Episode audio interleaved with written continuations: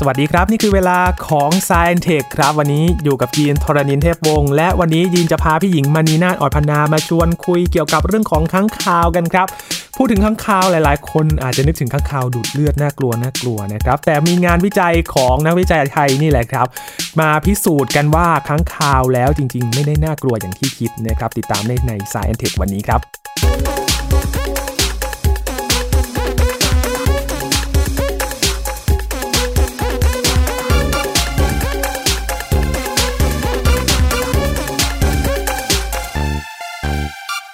วัสดีครับพี่หญิงครับ สวัสดีค่ะ สวัสดีน้องยีน และสวัสดีท่านผู้ฟังทุกท่านนะคะ Science Tech ค่ะ วันนี้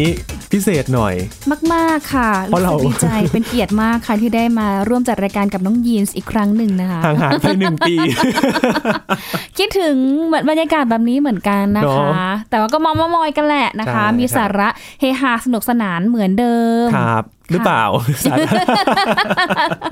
เฮฮาก็อาจจะเฮฮาแต่สาระนี้ไม่แน่ใจไม่แน่ใจเหมือนกันเออมีสาระมีมีสาระสิอ่าคือปกติมีนี่ทุกค่ะสัปดาห์ทุกวันพุธจะเป็นพี่แทนไทยประเสริฐกุลไงพี่หญิงค่ะแต่ว่าพี่แทนไทยติดภารกิจก็เลยครับผมชวนพี่หญิงมานั่งคุยด้วยดีกว่ามันเหงา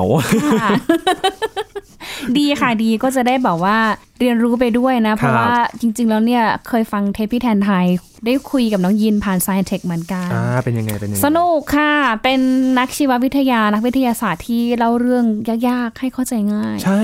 สนุกมากอะ่ะ ถูกใจสนุกมากวัยรุ่นคนรุ่นใหม่อย่างเรา นี่วัยรุ่น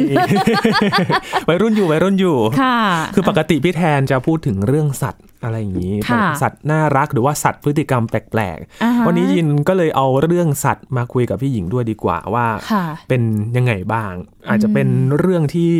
ความรู้ใหม่ที่ค่ะเราอาจจะไม่เคยรู้มาก่อน วันนี้ก็เลยหยิบเรื่องราวของค้างคาวมาครับพี่หญิงอืมค้างคาวทำไมต้องพูดเรื่องค้างคาวด้วยอะช่วงคือก่อนหน้านี้ค่ะมีการระบาดของโควิด -19 เนาะซึ่งระบาดกันอยู่ตอนนี้ด้วยค่ะ คือเขาก็คาดการณ์กันว่าไอเชื้อโรคไวรัสเนี่ยมันมาจากค่ะค้างคาวหรือเปล่าอืมเออมันก็เลยเป็นต้นเหตุทำให้การระบาดของโรคเนี่ยเกิดขึ้น อืมเนาะอืมก็ยังอยู่ในช่วงของการศึกษาอยู่ว่าจริงใช่ๆแล้วเนี่ยครับค้างคาวเอง เป็นต้นต่อการระบาดของไวรัสโควิด -19 ที่ทำให้หลายๆ คนเนี่ยป่วยกันช่วงนี้หรือเปล่าครับหรืออาจจะผ่านจากสัตว์ตัวอื่นแล้วมาติดสู่คน อันนี้ก็ไม่รู้อยู่ในช่วงของการตรวจสอบอยู่ครับแต่ถึงกระนั้นก็ตามนะคะค้างคาวเป็นหนึ่งใน 30 รายชื่อที่เขาลิสต์เอาไว้ในตลาดสด หูหนานในเมืองอู่ฮั่นอืมว่าเนี่ยแหละตัวอย่างสัตว์ป่า 30 ชนิดเนี่ยแหละค่ะ มี การเข้าข่ายเกณฑ์ต้องสงสัยว่านางเนี่ยแหละเป็นต้นต่อของเชื้อไวรัสโคโรนาสายพันธุ์ใหม่หรือว่าอ่าโควิด -19 นี่แหละก็เลยเป็นผู้ต้องสงสัยค่ะแต่คราวนี้มาพูดถึงค้างคาวในไทยครับพี่หญิง เพราะว่าค่ะไทย PBS ออนไลน์เข้าไปสัมภาษณ์อืมรองศาสตราจารย์ดร ประทีปด้วงแข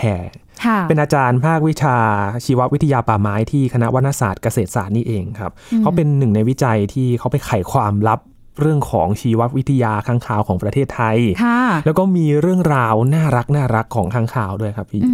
มค้างคาวปลูกตำลึง เอ้ยได้ด้วยเหรอ นั่นสิค้างคาวจะเป็นเกษตรกรได้ยังไง คือจากภาพที่เราดูใช่ไหมคือก่อนหน้านี้แบบค้างคาวจะเป็นสัตว์ที่แบบอุ้ยดูน่ากลัวน่ากลัวเนอะอืมอยู่ในที่มืดอยู่ในถ้ำแล้วก็นอนห้อยหัวอ่ายิ่งใครดูหนังแวมไพร์นะ โอ้โอ้โหโหกลัวดูดเลือดมากเลย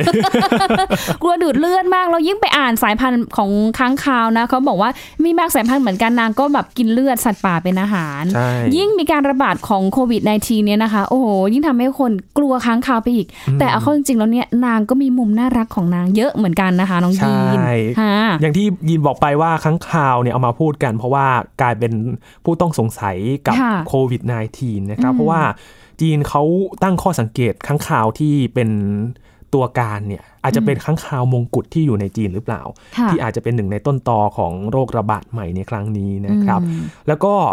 เป็นต้นเหตุ ทำให้เชื้อโรคที่อยู่ในสัตว์ป่าเนี่ยออกมาข้ามสายพันธุ์สู่คนหรือเปล่า หรือว่าจากคนสู่คนไปอีกอืมทีนี้ก็ไปถามอาจารย์ประทีปว่าค่ะทำไมถึงสนใจศึกษาค้างคาวค่ะอาจารย์ก็บอกว่าจริงๆ แล้วเนี่ยมีนักวิจัยที่ศึกษาพบค้างคาวในประเทศไทยเนี่ยค้างคาวในประเทศไทยเนี่ยมี 140 ชนิดเลยนะพี่หญิงโอ้เยอะเยอะมามากกเนอะค่ะถ้าพี่หญิงพูดถึงค้างคาวเนี่ยนึกถึงค้างคาวอะไรบ้าง คิดถึงค้างคาวกินกล้วยตืดตืดตืดตืดตืดตืดเฮ้ยไม่ใช่ หรือว่าข้างคาวค่ะเนี่ยอาจจะหวั่นใจชำรุดได้นะนี่นี่นะคะมนุษย์มาเป็นเพลงค้างพี่ติ๊กชิโร่ทีเดียวนะคะนึกถึงค้างคาวที่อยู่ในถ้อืมำเคยเคยเห็นค้างคาวเขาบินเหมือนกันตอนอืมเช้ากับตอนเย็นอะไรอย่างเงี้ยค่ะอ่าพลบค่ำแสงสลัวสลัวๆอย่างเงี้ยเขาก็จะออกไปหากินข้างนอก เคยเห็นกับตา มันอลังการมากเป็นเพราะฝูงเลยเนาะเป็นล้านล้านๆตัวน้องยินนะคะบินออกมาจากถ้ำอะไรอย่างเงี้ย แต่ว่าเราก็แบบดูห่างๆแหละเพราะเราก็กลัวน้องกลัวจะบินมาชนใช่เราเหมือนกันอะไรอย่างเงี้ยนะคะครับอืมพูดถึงข้างคาวเนี่ยร้อยสี่สิบชนิดใช่ไหมมีการศึกษาเรื่องของพบเชื้อไวรัสที่มาจากข้างคาวเนี่ยอืมเป็นไวรัสชนิดใหม่ในข้างคาวไทยเนี่ยค่ะมี 400 ชนิดด้วยกันพี่หญิโอ้งโหแต่ไม่ต้องตกใจไปนะครับค่ะเพราะว่าไม่มีรายงานการแพร่เชื้อสู่คนอืมแล้วก็ไม่เจอค่ะเชื้อโคโรนาไวรัส สายพันธุ์ใหม่ 2019 ในค้างคาวไทยด้วยค้างข่าวที่อยู่ในไทย ใช่ เพราะฉะนั้นอุ่นใจได้นะครับอืมแต่ว่าที่ต้องศึกษาก็เพราะว่าจะได้รู้ถึงชีววิทยาของค้างคาวค่ะแล้วก็มีรายงานเชื้ออุบัติใหม่จากค้างคาวทุก ๆ ปีเนี่ยนับตั้งแต่มีรายงานว่าค้างคาวสามารถแพร่โรคอุบัติใหม่ได้ค่ะอย่างเช่นที่เราคุ้นเคยกันโรคซาร์อืมที่จากค้างคาวแล้วก็ไปสู่ชะมดแล้วก็มาสู่คนค่ะหรือว่าค้างคาวแม่ไก่ที่มีเชื้อนิปาอืมที่ ติดต่อโดยตรงจากค้างคาวสู่คนในประเทศบังคลาเทศค่ะอืมหรือว่าเป็นค้างคาวที่มีเชื้อติดจากค้างคาวเนี่ยสู่หมู่คนในมาเลเซีย รวมทั้งอีโบลาด้วยค่ะที่มาจากไวรัสในค้างคาวเหมือนกัน เป็นค้างคาวบัวที่แอฟริกาค่ะซึ่งกรณีอีโบลาในยทีมนักวิจัยเขาหาเชื้อมากกว่า 1 ปีด้วยนะครับ กว่าจะเจอนะ แล้วก็ค่ะผลการศึกษาใหม่ก็ไม่พบเชื้ออีโบลาในค้างคาวบัวในไทยค่ะแต่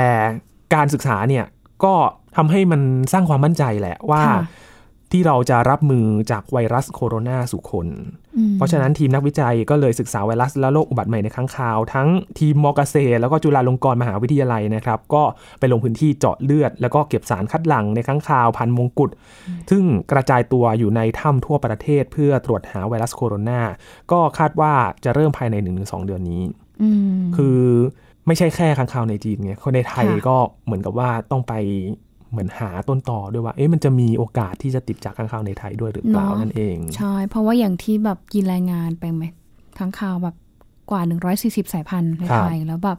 มีไวรัสที่อยู่ในตัวเขาเนี่หลายตัวเหมือนกัน400ชนิดนะคะ แต่ว่าณตอนนี้นะไม่ต้องตกใจก็คือ ยังไม่เจอว่าไวรัสจากค้างคาวที่อยู่ในไทยเนี่ยจะติดต่อเข้ามาสู่คนนะคะ ที่บอกว่าอย่าชะล่าใจเนี่ยค่ะแต่มันก็มีเรื่องที่เราต้องระวังเหมือนกันค่ะแบบไหนที่ต้องกลัวค้างคาวกันแน่ค่ะอืมแบบไหนอะค่ะในมุมมองของอาจารย์ประทีปบอกว่า เชื้อโรคจากค้างคาวเนี่ยอืมที่มัน ติดมาเนี่ยไม่ใช่ติดจากค้างคาวสู่คน แต่ค่ะติดจากคนสู่คนอืมแต่ที่เกิดตอนนี้เพราะว่าสาเหตุมันมาจากการบริโภคค้างคาวอ๋ออมคือค้างคาวมันไม่ได้มาเชื้อมาติดเราไง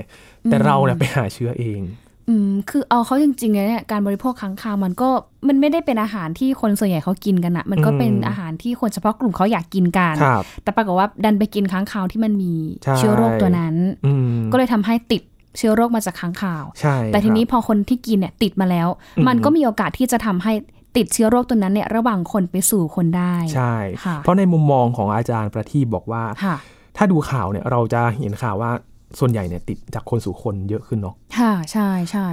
แล้วน่ากลัวที่สุดอืมมันน่ากลัวที่สุดเพราะว่าค่ะเปอร์เซ็นต์จากที่ค้างข่าวสู่คนมันมีโอกาสน้อยมากเนี่ยพี่หญิงอืมแต่ปัญหาก็คือคนเนี่ยเข้าไป หาค่ะค้างข่าวเองเอออมเนี่ยแหละที่น่ากลัว คือเราไปหาเขาเองเราจะโทษใช่น้องเขาไม่ได้นะ เช่นการกินค้างข่าวสดๆแบบนี้ว้ายกินเลือดแบบนี้เอ้ยแล้วมีด้วยเมื่อเหรอใช่ในในจีนไงเป็นความเชื่อของเขาที่อ๋อทานอาหารสัตว์ป่าอะไรอย่างนี้ค่ะนะครับอืมแล้วเมื่อเชื้อโรคที่เคยอยู่ในตัวค้างคาวเนี่ยเปลี่ยนผู้อาศัยมาอยู่ในคนเนี่ยค่ะมันก็มีการปรับพันธุกรรมใหม่ไงอืมมันก็เลย กลายพันธุ์แล้วก็สามารถติดจากคนสู่คนได้ อย่างที่มีรายงานกันไปที่เราติดตามสถานการณ์ในช่วงแรกๆเนาะว่าค่ะตอนแรกเนี่ยคาดว่ามาจากสัตว์ป่า หรือว่าต้นตอที่เกิดขึ้นในเมืองอู่ฮั่นเนี่ยค่ะมันเป็นจากตลาดสัตว์ป่าหรือเปล่า แต่ตอนนี้เนี่ยอืม ก็พบว่าสามารถติดจากคนสู่คนได้ เพราะฉะนั้นเนี่ยไวรัสกลายพันธุ์แล้ว โอ้ยอืมแป๊บเดียวเองอะอืมตัวเลขของผู้ที่ติดเชื้อก็คือพุ่งไปเจ็ดหมื่นกว่า แล้วก็เสียชีวิตไปพันกว่าคนแล้วนะคะใช่ครับคือถ้าเทียบสัดส่วนระหว่างผู้ติดเชื้อกับผู้เสียชีวิต มันยังคงอยู่ที่ประมาณ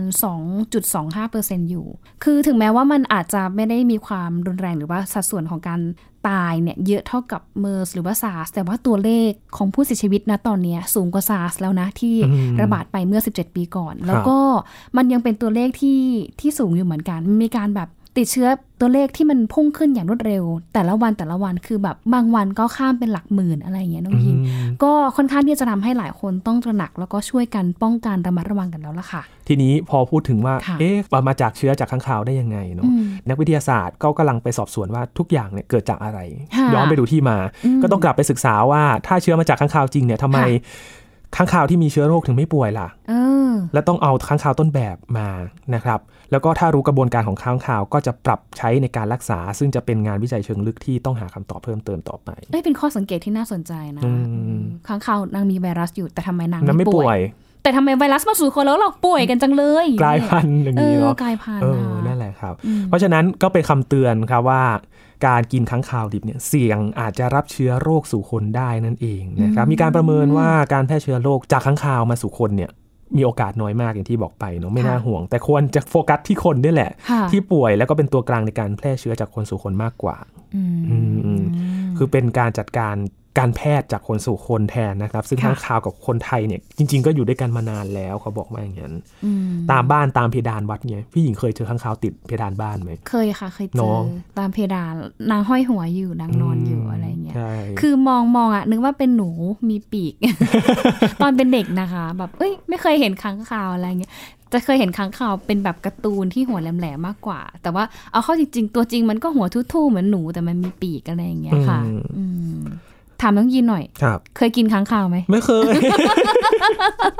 ไม่เคย อยากรู้ไม่กไงล้ากินอยากรู้ด้วยน่ากลัวด้วยอ๋อมหากินยาก แต่เคยเจอเกาะค่ะเพดานบ้านเหมือนกันนะเป็นบ้านไม้ด้วยแล้วมันค่ะมันมีเขาเรียกว่าอะไรอะ คือเหรอเป็นแปร เออ เป็นคือเป็นแปลมาอืมแล้วก็ไปเกาะอยู่ตรงนั้นเงี้ยอ๋ออม บางเป็นทีไงมันตกมาตายก็มีเหรอเอออก็แบบงงว่าทำไมมาเกาะตรงนั้น คือแบบบ้านก็อยู่ในเมืองนะ แต่ว่ามันมาเกาะได้ยังไงเหมือนกัเอนอนะอาจจะแบบอืมเป็นที่ที่มันเหมาะในการอืมอยู่อาศัยของเขามั้ง แต่ก็นั่นแหละเขาก็บอกว่าค้างคาวเนี่ยมันก็อยู่ใกล้ชิดกับคนไทยมาพอสมควรเหมือนกันค่ะนะครับ ทางคณะแพทย์จุฬาเขาก็เคยมีการตรวจคนที่มีความเสี่ยงเหมือนกันนะก็ไม่พบเชื้อจากค้างคาวมาสู่คนเหมือนกัน อืมอืม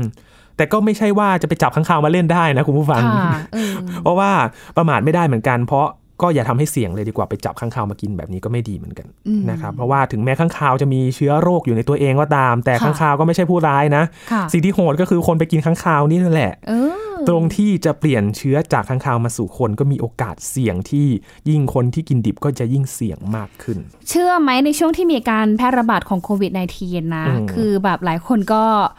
กังวลไงตื่นตัวแล้วก็หลีกเลี่ยงการรับประทานหรือว่าหลีกเลี่ยงการกินเนื้อสัตว์ป่า โดยเฉพาะค้างคาวมากที่สุดอ่าแต่ว่าถึงแม้จะมีมาตรการในการแบบขอความร่วมมือว่างดกินค้างคาวในช่วงนี้กันนะ แต่ว่าบางจุดนะ ในที่อินโดนีเซียอย่างเงี้ยคือก็ปฏิเสธไม่ได้เนาะมันเป็นอาหารพื้นบ้านเขาอะนะคะอืมก็ยังพบว่ามีประชาชนในบางกลุ่มเองเนี่ยเขาก็ยังคงกินเนื้อค้างคาวกันอยู่นะคะ เพราะว่าตอนนี้เองอะค่ะทางเจ้าหน้าที่สาธารณสุขของอินโดนีเซียครับเขาเฝ้าระวังสถานการณ์การแพร่ระบาดของไวรัสโคโรนาสายพันธุ์ใหม่หรือว่าโควิด -19 นะคะ หลังจากที่มีนักวิจัยในอเมริกาเนี่ยแหละค่ะ เตือนว่าอินโดนีเซียนี่นะคะ อาจจะมีผู้ติดเชื้อที่ยังไม่ถูกตรวจพบ ขณะที่ประชาชนส่วนหนึ่งเขาก็ไม่กลัวนะไม่กังวลต่อการแพร่ระบาดเขาก็ยังที่จะ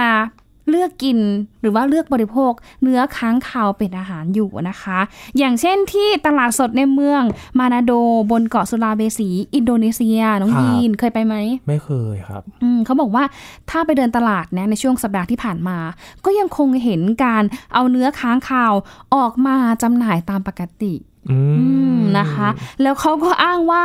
มันยังมียอดขายค้างคาวเนี่ยนะคะ เหมือนเดิมไม่ได้รับผลกระทบเลย ตั้งแต่ที่มีการติดเชื้อไวรัสโคโรนาแล้วก็แม้ว่าสื่อท้องถิ่นเองเนี่ยเขาพยายามที่จะระบุว่าเนี่ยแหละนะมันมีแบบร้านอาหารจำนวนมากเลยเตรียมที่จะยกเลิกจำหน่ายอาหารที่ทำมาจาก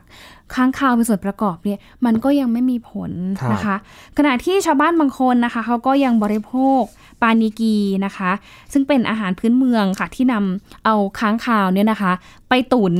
กับกะทิแล้วก็เครื่องเทศ พร้อมกับแสดงความมั่นใจว่าเชื้อไวรัสโคโรนาสายพันธุ์ใหม่จะไม่แพร่ระบาดในพื้นที่ แล้วก็ไม่กังวลกับสถานการณ์การแพร่ระบาดที่กำลังเกิดขึ้นในหลายประเทศนี้ด้วยนะคะ ไปตุนไปแกงเหมือนแกงเขียวหวานแกงกะทิแกงเผ็ดบ้านเราเนี่ยอืนะมคือเขาไปกินสุกด้วยแหละ แล้วก็ค้างคาวบ้านเขาอาจจะยังไม่พบ เชื้อไวรัสตัวนี้นะครัคะบแต่ก็ประมาทไม่ได้ก็อย่างที่น้องยินบอกไปว่าอืมอืมใช่ว่ามันจะปลอดภัย เพราะว่าตัวเราเองเนี่ยเอาตัวเราไปหาเชื้อโรคมากกว่าอ่าอย่าลืมนะคะว่าค้างคาวหรือว่าสัตว์ป่าอื่น ๆ ต่างๆ นานาก็ตามนะคะเขาเป็นสัตว์ป่าเขาคไม่รับใช่เป็นสัตว์บ้านหรือว่าเป็นสัตว์อยู่ในฟาร์ม เหมือนกับเนื้อที่เรารับประทานกันอยู่นะคะ เพราะฉะนั้นเนี่ยสัตว์ป่าต่างๆเขาจะเป็นแหล่งรวมเชื้อโรคเยอะมาก ๆเลย ยิ่งถ้ากินดิบยิ่งเป็นอันตราย อย่างเช่น พวกหมูป่าเนื้อนู่นนี่นั่นนะคะอืมซึ่งจริงๆแล้วเนี่ยเขาก็มีการรณรงค์กันใช่ไหมคะว่าให้ลดงดการบริโภคเนื้อสัตว์ป่าด้วยนะคะ แต่ทีนี้มีอีกเรื่องหนึ่งครับค่ะพี่หญิงข้างข่าวอืมกลับมาในประเทศไทยบ้าง เป็นเรื่องที่ค่อนข้างจะน่าเป็นห่วงหน่อย เพราะว่าข้างข่าวไทยเนี่ย เริ่มที่จะไร้ที่อยู่แล้วอ้าวทำไมอะเพราะว่าอย่างที่เราคุยกันว่าข้างข่าวบางทีเราก็เห็นตามบ้านเนาะค่ะตามซอกตึกตามกันศาสตร์ตามจั่วหน้าบ้านต่าง ๆ เนี่ยค่ะโดยเฉพาะบ้านที่ชลบุรีเนี่ยเห็นได้ชัดว่าข้างข่าวไปอาศัยอยู่กับฝ้าเพดานอืมและพอเพดานมันโดนปิดก็เข้าไม่ได้ ก็แบบอืมก็เลยออกมาข้างนอกบ้าน ชาวบ้านเลยก็ตกใจ อย่างบ้านร้างในกรุงเทพภาคกลางก็มีข้างข่าวอยู่อ้าวอาศัยอยู่เหมือนกันนะค่ะเท่าที่ดูจากภาพถ่ายนะครับ อาจารย์ประทีปบอกว่าก็น่าจะเป็นพันธุ์ปีกถุงเคลาดำไม่อันตรายเหมือนกัน ไม่มีค่ะไม่มีรายงานว่ามีเชื้อนะครับ แต่อืมคำแนะนำถ้าเจอข้างคาวเนี่ยก็อย่า ไปตีอย่าไปย้ายอะไรมันเลยนะค่ะเพราะว่าต่างคนต่างอยู่ เพราะว่ายกตัวอย่างอย่างนกพิราบอืมจากสนามหลวงเอาไปปล่อยที่ราชบุรีค่ะแก้ปัญหาให้กทมแต่สุดท้ายก็ไปหาที่อยู่อื่น ๆอยู่ดีมคือแบบว่าถึงย้ายที่อยู่ให้ให้เนี่ยโอ้นกพิราบใช่ไหมคะใช่นกพิราบย้ายที่อยู่ย้ายที่อยู่เหมือนกันอืมเพราะฉะนั้นข้างคาว ถ้าไปย้ายอะไรมันเขาก็ไปหาบ้านใหม่ที่เหมีมาะสมมีความเหมาะสมแทนอะไรอย่างนี้อืมัน แต่ว่าสังเกตว่าพอข้างคาวไปอยู่ตรงเพดานอะไรอย่างเงี้ยแสดงว่าที่อยู่อาศัยตามธรรมชาติมันไม่มีที่อยู่แล้วนะสิอืมเนาะปกติจะเห็นน้องอยู่ตามถ้ำตามครับอะไรแต่เดี๋ยวนี้ก็คือเริ่มที่จะแบบเข้าไปอยู่ตามบ้านคนละครับนะคะอืมบางจุดและบางที่แหละครับนะคะ จากเรื่องน่าน่าตกใจมาดูเรื่องที่ค่ะน่าสนใจอีกเรื่องหนึ่งอืมเรื่องค้างคาว ที่ประเทศไทยเนี่ยค่ะมีค้างคาวที่ตัวใหญ่ที่สุดในโลก แล้วก็อืมตัวเล็กที่สุดในโลกอยู่ที่ประเทศไทยนะพี่หญิงยังไงคะค้างคาวที่ตัวใหญ่ที่สุดในโลกเนี่ยคือค้างคาวแม่ไก่อือหือคือมีการบันทึกไว้ว่าเป็นค้างคาวที่ใหญ่ที่สุดในโลกค่ะเพราะความกว้างจากปีกจนถึงปลายปีกเนี่ยเกือบ2 เมตรเลย โอ้ my god นะเหมือนนกเลยอะค้างคาวหรือพญาครุฑค่ะหรือยังไงอืมส่วนตัวเล็กที่สุดในโลกก็คือค้างคาวกิตตินะครับ ก็อยู่ค่ะที่บ้านเราเหมือนกันอืมเออขนาดเท่าไหร่คะจิ๋วประมาณหลิวไหคือน้ำหนักเนี่ยแค่ 2 กรัมเองพี่หญิงโอ้ยเล็กมากกระจิ๋วหลิวมากสองอะกรัมนี่ช่างแบบเครื่องช่างนี้ไม่สะกิดเลยนะ ใช่คือเล็กมากนางอยู่ยังไงอะอืมค่ะส่วนที่ชาวบ้านมักจะเจอบ่อยๆนะครับ แล้วก็บินออกมาเป็นสายยาวจำนวนมากหลักแสนหลักล้านตัว อย่างเช่นที่เขาช่องพรานที่ราชบุรี เขาลูกค่ะช้างที่กาญจนบุรีทำที่สุขโขทัยครับอืมค้างคาวสายพันธุ์นี้เนี่ยก็เรียกว่าค้างคาวปักย่นนะซึ่งมักจะคุ้นเคยกับค้างคาว 2-3 ชนิดนั่นเอง บินตัวใหญ่มากก็คือค้างคาวแม่ไก่ค่ะและก็ค้างคาวปักย่นนั่นเองนะครับคนจะคุ้นชิน ส่วนค้างคาวตัวเล็กที่สุดในโลกก็คือค้างคาวกิตติค่ะในวงการวิทยาศาสตร์ยุคนั้นช่วงที่เจอครั้งแรกนี่ตื่นเต้นมากเหมือนกันนะ เพราะว่าโอ้ขนาดข้างคาวเนี่ยตัวเล็กเท่าหัวแม่มือโอ้สองเล็กกรัมมานะกบินได้นะครับ แล้วก็เป็นค่ะสัตว์เลี้ยงลูกด้วยนมด้วยโอ้ยทางวิทยาเก่งศาสตร์ก็เลยตื่นเต้นกันเลยอืม เมื่อสักครู่ไทยนั่น้อนงเองยินพูดถึงค้างคาวปากย่นจครับริง ๆนางก็มีประโยชน์นะ เขาบอกว่าค้างคาวปากย่นเนี่ยนะคะ จะช่วยให้เกษตรกรหรือว่าชาวนาเลยกำจัดแมลงต่างๆ ที่เป็นศัตรูพืชนะคะ หรือว่าศัตรูพืชผลทางการเกษตร อย่างฝูงค้างคาวเนี่ยจะออกมาหากินโฉบเฉี่ยวอยู่เหนือ พวกเรือกสวนไร่นาแล้วก็ป่าเขาค่ะ แล้วก็ตัวค้างคาวนะคะ นางจะกระจายกำลังออกไปหากินเลย ทั่วรัศมี 60 กิโลเมตรครับเพราะฉะนั้นนะคะ ชาวไร่ชาวนาท่านไหนที่อยู่ในพื้นที่ใกล้เคียงกับที่อยู่อาศัยของค้างคาว รัศมี 60 กิโลเมตร มั่นใจได้เลยค่ะว่า มีน้องค้างคาวไปช่วยกัดกินพวกแมลงต่าง ๆ ที่เป็นศัตรูพืชแน่นอนนะโอ้คะอืม สบายเลยสบายใจเลย ไม่ต้องใช่พ่นยานะใช่ไม่ต้องพ่นยาด้วยนะคะ แล้วก็บอกว่าเนี่ยแมลงเหล่านี้นะคะ เวลาที่ค้างคาวเขากินเข้าไปใช่ไหมครับนางก็จะขับถ่ายออกมาแล้วอึหรือว่ามูลของค้างคาวนี่แหละ จะเป็นปุ๋ยด้วย เออ ก็สามารถนำมาใช้ในการ ปลูก หรือว่านำมาใช้ในการเกษตรได้อีกด้วยนะคะ เห็นไหมว่าข้างคาวเนี่ยไม่ได้น่ากลัวเสมอไปค่ะครับเนี่ยค่ะ เพราะว่ามูลของค้างคาวเนี่ยเขาบอกว่าให้ให้เกลือไนเตรตนะคะ ที่จะช่วยทำเป็นปุ๋ยได้ดี เพราะว่ามีธาตุไนโตรเจนที่จำเป็นต่อการเจริญเติบโตของพืช แล้วก็ทำให้มีเปอร์เซ็นต์ในการเติบโตเนี่ยสูงขึ้นด้วยนะครับอุ้ยค้างคาวปากย่นใช่ไหมอืมปากย่นใช่ปากมันย่นยังไงเนี่ยฮะ เออเห็นแต่ปากมันอ้ากว้างอะ่ะเออเอออย่างคลิปที่เขาแชร์กันโซเชียลมีเดียใช่ไหมคะ ที่ถูกอ้างมาก่อนหน้านี้เป็นคลิปของคนจีนที่กินเนื้อค้างคาว แล้วมันทำให้เกิดการระบาดของไวรัสโคโรนาสายพันธุ์ใหม่ แต่ว่าเอาจริงๆอะคลิปนั้นไม่ใช่นะ เขาแบบถ่ายประมาณ 3 ปีที่แล้ว เป็นบล็อกเกอร์ด้านการท่องเที่ยว แล้วไปกินที่หมู่เกาะปาเลาของอินโดนีเซียครับไม่เกี่ยวกับที่หูหนานตลาด อู่ฮั่นแต่อย่างใดด้วยนะคะอืมนั่นแหละแต่ว่าเห็นเขาแบบกินซุปมาเราก็แบบเราก็ตกใจเหมือนกันคือมันอ้าปากหวอแล้วแบบมันแล้วฟันมันเป็นแบบซี่แหลมๆอะอะไรเงี้ยอืนะมโอ้โหน่ากลัวเนาะค่ะ แต่ก็ตรวจสอบข่าวกันดีๆนะ ช่วงนี้นะค่ะข่าวปลอมเออเยอะเหมือนกันโคโรนา fake newsเยอะมากนะ เพราะฉะนั้นก็ ตรวจสอบข่าวกับหน่วยงานที่น่าเชื่อถือหรือว่าของกระทรวงก็ได้นะคะครับเพราะว่ามันจะมีพวกแบบ fake news อย่างเงี้ยเยอะอืมอืมถ้าเราแบบดูกับแหล่งอ่าสำนักข่าวที่น่าเชื่อถือสื่อใหญ่ๆอะไรเงี้ยเขาก็ช่วยกรองข่าวได้ในระดับในระดับหนึ่ง เพราะว่าเขาก็ไปสัมภาษณ์ผู้เชี่ยวชาญที่เขารู้ครับด้านไวรัสมาให้เราด้วย อันเนี้ยคือเชื่อถือได้ ปลอดภัยได้แน่นอนใช่อย่าเพิ่งไปนะครับแชร์ข้อมูลอะไรที่แบบ ยังไม่ได้รับการยืนยันจะดีที่สุดนะใช่ทีนี้มาฟังอีกมุมหนึ่งครับพี่หญิงค่ะมุมของการวิจัยข้างข่าวเนี่ยแหละไปดูเบื้องหลังว่าแบบ อาจารย์ประทีปเนี่ยชอบข้างข่าวตัวไหนที่สุดอืมอืมอาจารย์เนี่ยเขาค่ะศึกษาหลายชนิดเหมือนกันนะ แต่ค่ะที่ศึกษาพฤติกรรมแล้วสื่อกันได้ น่าจะเป็นกลุ่มค้างคาวแม่ไก่ เพราะว่าคือจะเห็นภาพชัดมากขึ้นถ้าเฝ้ามันทั้งวันด้วยนะ ก็จะเห็นอาการของเขาที่มีความรู้สึกมีความฉลาดค่ะ มีความคิดมีเหตุผลในการเจอค้างข่าว ก็ทำให้อาจารย์เนี่ยเขารู้สึกว่าถ้าเข้าใกล้เนี่ยจะต้องทำตัวอย่างไรด้วย แล้วก็ตอนศึกษาเนี่ยไปติด GPS ในตัวค้างข่าวด้วยนะโอ้ทำให้รู้ค่ะรู้สึกถึงพฤติกรรมที่มีความละเอียดมากขึ้น แล้วก็เรื่องที่เราบอกไว้ตอนแรกค่ะที่ทำให้เราอึ้งมากคือๆว่าค้างข่าวเป็นเกษตรกรค่ะ ที่ทำหน้าที่ปลูกตำลึงพี่หญิง เออยังไงอะยังไงเนี่ยอยากรู้ คือการศึกษาเนี่ยทำมา 5-6 ปีแล้วนะ แล้วก็เพิ่งไขความลับเรื่องนี้ได้นะครับค่ะเชื่อว่าคนที่โตมาอาจจะสงสัยว่าใครปลูกตำลึงให้เรากินนะ ตอนที่ตำลึงเนี่ยมาขึ้นตามรั้วค่ะเออ พอไปติด GPS ครับ ก็ทำให้รู้คำตอบนี้โดยบังเอิญครับ พอตามไปทีแรกนะติดไป GPS เสีย ก็เลยแบบไม่ต่อเอาใหม่เอาใหม่เอาใหม่ค่ะตามไปเจอที่กลางทุ่งครับ เจอต้นไม้ต้นหนึ่งที่มีต้นตำลึงคลุมอยู่ ค่ะค้างคาวกินลูกตำลึงสุกอ๋อเออ แล้วก็ไปไปถ่ายอะอ่าไปถ่ายตามหัวไร่ปลายนาต่าง ๆ เนี่ยอุ้ย เออดีดีและอาจารย์ประทีปเขาท้าเลยนะว่าค่ะไม่มีใครปลูกตำลึงแบบกินแบบไม่รู้ว่า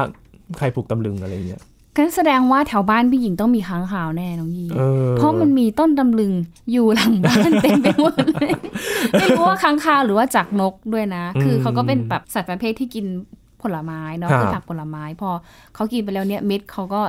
จะถูกขับถ่ายออกมาอืมตามพื้นที่ต่างๆ แล้วมันก็สามารถที่จะเติบโตเป็นต้นกล้าได้อ่าเออเนาะเออเราก็ลืมนึกเรื่องนี้ไปเลยนะค่ะเพราะว่าอาจารย์ก็บอกว่าหลาย ๆ คนเนี่ยอาจจะมองเรื่องนี้เป็นเรื่องเล็กเรื่องน้อยนะอืมแต่อาจารย์บอกว่าเป็นสิ่งที่เราอาจจะไม่ใส่ใจกับเรื่องธรรมชาติหรือเปล่า ไม่ได้เห็นค่ะคุณค่าหรือเปล่าถ้าเราไปฆ่าข้างคาวไม่ไก่จนหมดเนี่ย แล้วใครจะมาเป็นคนปลูกตำลึงให้เรานั่นเอง ใครอยากจะเจอค้างคาวแม่ไก่ก็ไปได้นะ ที่ไหนอะที่ฉะเชิงเซาอืมเอ้ยเขาใกล้ๆนี่เองใช่เขาบอกว่าที่วัดโพบางคล้าจะเห็นครับแม่ค้างคาวแม่ไก่ นางอยู่มาสมัยนานแล้วอะนะคะอืมจนชาวบ้านเขาแบบคุ้นเคยกับค้างคาวที่นั่น เออ น่าไปหาต้นตำลึงแถวนั้นนะอยู่เนี่ยเขาอยู่บอกว่าอยู่ไกลจากตัวเมืองฉะเชิงเซาแบบประมาณ 23 กิโลเมตรครับนะคะที่วัดโพค่ะ ที่เป็นโบราณสถานนะคะ สมัยพระเจ้าตากสินมหาราชเลยอ่าไปเที่ยวที่วัดด้วยไปดูค้างคาวแม่ไก่ด้วยครับแล้วก็ไปช่วยสร้างรายได้ให้กับประชาชนในพื้นที่ด้วยนะจ๊ะครับและนอกจากปลูกตำลึงนะค่ะก็ ยังรู้ข้อมูลอีกนะครับว่าค้างคาวเนี่ยกินน้ำตรงไหนกินอะไร และทำไมค้างคาวถึงเลือกกินมะม่วงก่อนอืมพอติดวิทยุก็ไปรู้ว่าค้างคาว รู้ว่าส่วนนี้มะม่วงสุกตอนกลางวัน ก็ไปนอนที่เดิมก่อนนะ พอรุ่งค่ะขึ้นเนี่ย ก็จะไปบินตรงส่วนนั้นทันทีเหมือนว่าไปเซอร์เวย์มาก่อนนะว่าแถวนี้นี่มีมีมะม่วงสุกแล้วก็แบบอะมาร์กไว้นะว่ามีมะม่วงตรงนี้ก็ไปที่สวนนั้นทันทีเลย สมมติว่าอ่าค้างคาวอยู่ที่วัดค่ะพอช่วงทุ่มหนึ่งปั๊บก็บินเลยบินตรงไปเลย 6ถึง8กิโลเมตรเนี่ยก็บินไปเลยนะอืมและตรงนี้เนี่ย มนุษย์ก็ตอบไม่ได้เหมือนกันว่าแบบทำไมเหมือนกันอืมแล้วก็บินไปบินกลับพอมะม่วงสุกส่วนนี้หมดเขาก็ไปหาส่วนอื่น ๆ แทนมเออนะงงเหมือนกันว่า เออไปรู้ได้ยังไงว่ามีสวนมะม่วงนะอาจจะด้วยสัญชาตญาณเขาอะอืมที่ต้องออกหากินไปเรื่อยๆแล้วเราเห็นอืมผลไม้แบบไหนนะคะ หรือว่าอาจจะด้วยกลิ่นหรืออะไรต่างๆ ที่เขา มีสัญชาตญาณแหละในการหาของกินอะเขาก็น่าจะตามไปจนเจออเออ คือนอกจากจะช่วยเกษตรกรแล้วนะ คนที่ปลูกมะม่วงก็ต้องระมัดระวังเดี๋ยวน้องไปกัดกินหมดแล้วค้างนะคาวกินหมดนะค่ะแต่ว่าพฤติกรรมที่น่าสนใจก็คือค่ะว่าการที่ค้างคาวเนี่ยไปเล็งมะม่วงมา เหมือนแบบว่าค้างคาวเนี่ยมีความฉลาดตรงที่ว่ามีแผนที่อยู่ในหัวไงค่ะมีการวางแผนอยู่ในหัว แล้วก็แบบต้องพาแบบครอบครัว5ถึง20ตัวเนี่ยพาค่ะไปกินเนี่ยอืม คือก็มีการวางแผนมาแล้วว่าค่ะต้องไปหาแหล่งอาหารอย่างเงี้ยถ้าสมมติว่ามะม่วงสวนนั้นหมดเนี่ยก็ต้องวางแผนดีๆ ว่าแบบจะไปหาสวนที่ไหนต่อ เพราะว่าถ้าไม่มีก็เหมือนแบบเหมือนขาดอาหารไปมันอยู่ไม่ได้เหมือนกันอืมนี่แหละเยค่ะเรื่องของข้างข่าวชาวสวนนั่นเองน่ารักอ่านะ Bad the Farmer เออเป็นข้างเป็นชื่อหนังเลยทันที คือนอกจากนั้นจะเป็นเกษตรกรนะครัคะบช่วยเหลือเกษตรกรในการกำจัดศัตรูพืชอืมก็ยังช่วยปลูกนะคะ พืชผักบางอย่างด้วยอย่างเช่นต้นตำลึงอืมแต่ว่าขณะเดียวกันเองนะคะ ก็เรามาระวังด้วยใครที่ปลูกมะม่วงนางชอบกินมะม่วงหรือว่าผลไม้อื่น ๆ ที่เป็นอาหารค้างคาว แต่ส่วนใหญ่ยังไม่เคยเห็นข่าวที่มันหนักถึงที่ว่าค้างคาวหายไปไปหมดสร้างสผวนลกระเนอะทบ ใช่ต่อชาวสวนยังไม่เคยมีข่าวหนักขนาดนั้นคืออเขาก็คงมีวิธีการหากินครับผลไม้ในป่าของเขาก่อนแหละนะคะอืมตามวงจรชีวิตนะคะ ตามระบบนิเวศของเขานั่นแหละนะคะ แต่ถึงขณะเดียวกันก็อย่างที่บอกไปว่า เนื้อค้างคาวอะไรเงี้ยบางทีเขาแบบเป็นสัตว์ป่าเขาอยู่ในป่านาน อาจจะเป็นแหล่งสะสมของทั้งแบบแบคทีเรียไวรัสเชื้อโรคต่างๆนะอย่างที่เราแบบเนี่ย ได้ยินกันมาก็คือไวรัสพิษสุนัขบ้าเนี่ยก็มาจากน้ำลายค้างคาวก็มีนะอ๋ออืมถ้าโดนค้างคาวกัดแต่มันน้อยไงอืมมันไม่ค่อยมีอะค้างคาวเขาก็ไม่ค่อยยุ่งกับคนอยู่แล้วครับส่วนใหญ่ก็จะเป็นมาจากน้องหมาน้องแมวนี่แหละอืมอืมนี่ก็ระมัดระวังกันด้วยนะคคะรับทีนี้มี 2 เรื่องทิ้งท้ายพี่หญิงอืมเกี่ยวกับข้างข่าวนี่แหละค่ะหลายคนอาจจะสงสัยว่าเอ๊ะข้างข่าวทำไมต้องห้อยหัวอืม นั่นสิ เลือดไม่ลงหัวนางเหรอสงสัยเหมือนกัน มีคำตอบแล้วครับ เรื่องนี้ค่ะถ้าดูจากข้างข่าวแม่ไก่เขาปรับตัวเพื่อการบิน ถ้าดูจากต้นขาเนี่ยถึงน่องเนี่ยค่ะจะใหญ่มากเนาะกล้ามเนื้อกล้ามเนื้อขาของเราเนี่ยอืมต้นใหญ่มาก แต่ต้นขากล้ามเนื้อขาข้างคาวเนี่ยไม่ได้ใช้เดินไงค่ะดังนั้นจึงลดรูปร่างครับ แล้วก็รับแรงไม่ได้ แต่ไปเพิ่มกำลังที่ปีกแทนอืม เออเพราะว่าปีกมันใช้พลังเยอะไง บินค่ะไปเนี่ยต้องหกแปดกิโลเมตรเนี่ยมันดังนั้นเนี่ยเขาก็เลยลดรูปกล้ามเนื้อลดรูปกระดูกที่บริเวณที่ไม่ได้ใช้เดินอืมแต่ไปเพิ่มส่วนกล้ามเนื้ออกกล้ามเนื้อปีกที่ใช้ในการบินแทนอืมและถ้าไม่เดินจะขึ้นอย่างไรล่ะค่ะ ก็ลองนึกถึงเครื่องบินนะครับ ถ้าเดินขึ้นไม่ได้ ส่วนนกก็ใช้การวิ่งที่มีแรงผลักให้บินอืมแต่ข้างคาวเนี่ยตัวหนักวิ่งไม่ได้เนี่ยลองเทียบกันดูอืมอืม คือนกนกมันมันมีขาใช่ไหม มันก็ยังเดินต๊อกแต๊กต๊อกแต๊กต๊อกแต๊กอะไรของมันอยู่นะแต่ข้างคาวเออก็แปลกใจหนึงมันนางตัวหนักอ่าเออ มันยืนไม่ได้เหมือนกันนะมเออใช่ใช่นางชอบมีพุงป่องๆตัวนางเออใช่ไหมก็เลยห้อยหัวไงมเออ ก็เลยปรับตัว เพราะว่าถ้าห้อยขาข้างคาวก็จะกลายเป็นตะขอ แล้วเวลาเกาะนอนในช่วงกลางวันเนี่ย มันก็ไม่มีก็ไม่ได้ใช้แรงใดๆเลยนะ เพราะลักษณะที่ขาเนี่ย มันเป็นตะขอเกี่ยวตะขอใช่เกี่ยวน้ำหนักก็เป็นตัวถ่วงแล้วก็เซฟพลังงานด้วย ก็บินก็ ก็ปล่อยแค่ตะขอออกจากที่เกาะแล้วก็บินไป โอ้ยมหัศจรรย์นะอืมเราลองไปนอนแบบห้อยหัวเหมันค้างคาวครับไม่น่าได้นะเราจะตายก่อนนะคะ ไม่ได้ไม่ได้นะคะท่านผู้ฟัง อันนี้เล่นมุกนะคะเล่นมุกนะคะ เพราะฉะนั้นตอบง่ายๆค่ะนะครับทำไมข้างคาวห้อยหัวก็เพื่อปรับตัวในการบินร่อนออกจากที่ห้อยนั่นเอง ไม่ได้กางปีกบินแบบนก แล้วก็หนีศัตรูง่าย การออกตัวบินของเขามันง่ายขึ้นใช่ถ้าเขาห้อยหัวนะคะอืมสุดท้ายครับทำไมค่ะค้างคาว ดูดเลือดเนี่ยมีจริงไหมค่ะเออจริงไหมข้างคะคาวที่กินเลือดเนี่ยมีแต่ว่าอ่าไม่ใช่การดูดเลือดแบบในหนังแดรกคูลาในยุโรปนะครับอันนั้นค่ะเขาจินตนาการว่าเป็นคนดูดเลือดกัดคอนะแต่ค้างคาวกินเลือดนั้นมีอยู่จริงในประเทศค่ะแถบอเมริกากลางแล้วก็อเมริกาใต้ครับเขาเรียกว่าค้างคาวแวมไพร์นี่ไงค้างคาวแวมไพร์เป็นค้างคาวที่เดินไปแล้วกัดเบาๆอืมเมื่อ เลือดบัวซึมออกจากตัวเนี่ยข้างคาวก็จะเสียเลือดอืมแต่ว่าไม่ใช่การดูดเลือดอย่างแน่นอนคือเหมือนแบบว่าไปสะกิดจิบจิบจิ๊บจิ๊บนิดหน่อย แล้วก็แบบพอพอเลือดไหลมาก็แผลบแผลบแผลบแผลบเลียเลือดตามตัวอืมอืมไม่ได้แบบดูไม่ได้ดูดเลือดแบบเดคูล่าสูบเลือดขนาดนั้น แล้วก็สำหรับค้างคาวเนี่ยอาจารย์บอกว่าจริง ๆ แล้วก็ไม่ได้น่ากลัวนะ อาจารย์ก็ยืนยันเพราะตอนลงไปสำรวจเนี่ยก็เคยโดนกัดเหมือนกันอืมแม้ว่าจะแบบใส่ถุงมือก็ตามนะอืมปีหนึ่งเนี่ยเขาเข้าไปเกาะติดชีวิตข้างคาวเนี่ย เดือนละหนึ่งครั้งศุกร์เสาร์อาทิตย์ค่ะอืมแล้วก็ก่อนที่จะมีปัญหาโคโรนาไวรัสเนี่ยก็เพิ่งไปที่เขาช่องสามพรานนี่เองไปนับประชากรทั้างข่าวที่อุทยานแห่งชาติน้ำหนาวค่ะที่อุทยานแห่งชาติภูผาม่านรวมถึงภูกระดึงด้วย แล้วก็ยังมีแผนไปที่ดอยสุเทพปุยด้วยนะครับอืมเพราะฉะนั้นเนี่ยก็ไม่ได้น่ากลัวอันขนาดนั้น แต่ว่าอย่าไปกินดีกว่าอืมอืมอาจารย์ก็ confirm มาอย่างนั้นว่าเพราะว่าอาจารย์ก็เป็นคนศึกษาค้างคาวมาตั้งแต่แรกอย่างนี้ ก็คลุกคลีกับค้างคาวพอสมควรค่ะ แต่ว่าก็มีการป้องกันอะไรอย่างนี้แหละ เพราะว่าไวรัสค้างคาวมันก็เยอะนะอืมอืมแต่พอโคโรนาไวรัสเข้ามาเนี่ยก็ต้องมาโฟกัสที่ค้างคาวมงกุฎเนี่ยแหละครับ เพราะว่าค่ะค้างคาวมงกุฎเนี่ยเป็นผู้ต้องสงสัยในประเทศจีน อืมอืม แต่ค้างคาวมงกุฎในประเทศไทยเนี่ยจะมีหรือเปล่าก็ต้องหาคำตอบในประเด็นนี้แหละครับ ก็รออาจารย์ประทีปและทีมงานนะลงไปสำรวจกันนะเป็นกำลังใจให้กับนักวิจัยทุกท่านเลยนะคะ จะเห็นได้ว่าในช่วงที่มีการระบาดของโคโรนาไวรัสสายพันธุ์ใหม่หรือว่าโควิด -19 จะเห็นความร่วมมือจากหลาย ๆ ภาคส่วนร่วมกัน ไม่ว่าจะเป็นนักวิจัยนักวิทยาศาสตร์ คุณหมออย่างเงี้ยค่ะที่จะช่วยกันหาแนวทางในการรักษาผู้ติดเชื้อรวมไปถึงการพัฒนาวัคซีนเขาบอกว่าก็น่าจะใช้เวลาประมาณสักปีกว่าๆ น่าจะเห็นความชัดเจนที่มีมากขึ้นในการผลิตวัคซีนป้องกันการติดเชื้อโควิด -19 ด้วยนะคะครับก็เป็นเรื่องราวดีๆเนาะเกี่ยวกับสัตว์ นะคะ ที่คนไทยเขาอาจจะเรียกว่า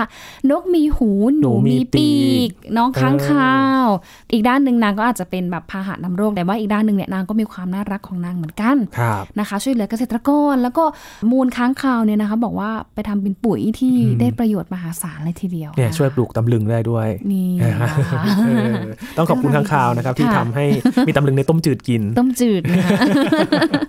นะคะเออค่ะวันนี้ขอบคุณพี่หญิงมากๆค่ะเลยนะครับมาชวนยินดีค่ะคุยนะครับ แต่ว่าเราก็ติดตาม Science Tech เนาะยิงกับค่ะพี่หญิงก็สลับกันทำหน้าที่มาบอกเล่าข่าววิทยาศาสตร์และเทคโนโลยีให้คุณค่ะผู้ฟังได้ติดตามกันนะครับค่ะติดตามได้ที่ www.thaipbsradio.com นะครับช่วงนี้ยินทรณินเทพวงศ์ค่ะหญิงมณีนาฏอ่อนพันนาค่ะลาไปก่อนนะครับ สวัสดีครับ สวัสดีค่ะ